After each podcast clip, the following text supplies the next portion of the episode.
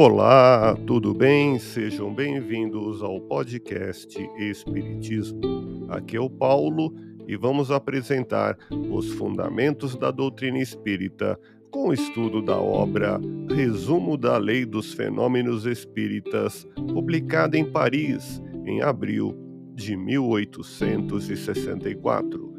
Você pode encontrar também na Revista Espírita Jornal de Estudos Psicológicos do mês de abril de 1864.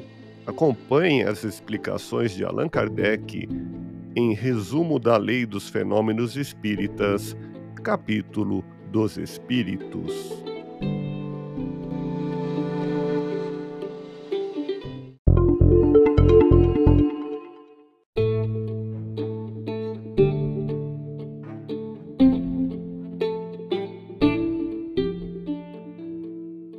A escuridão necessária à produção de certos efeitos físicos, sem dúvida, se presta à suspeição e à fraude, mas nada prova contra a possibilidade do fato. Sabe-se da existência de combinações químicas que não podem operar-se à luz, que ocorrem composições e decomposições sob a ação do fluido luminoso.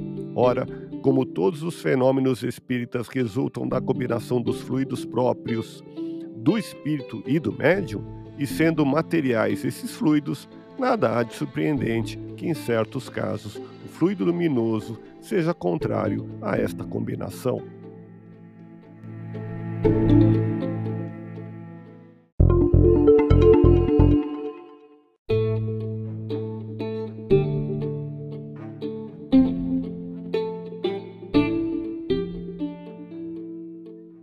Os espíritos superiores só se ocupam das comunicações inteligentes, tendo em vista a nossa instrução. As manifestações físicas, ou puramente materiais, são atribuídas mais especialmente aos espíritos inferiores, vulgarmente designados sob o nome de espíritos batedores.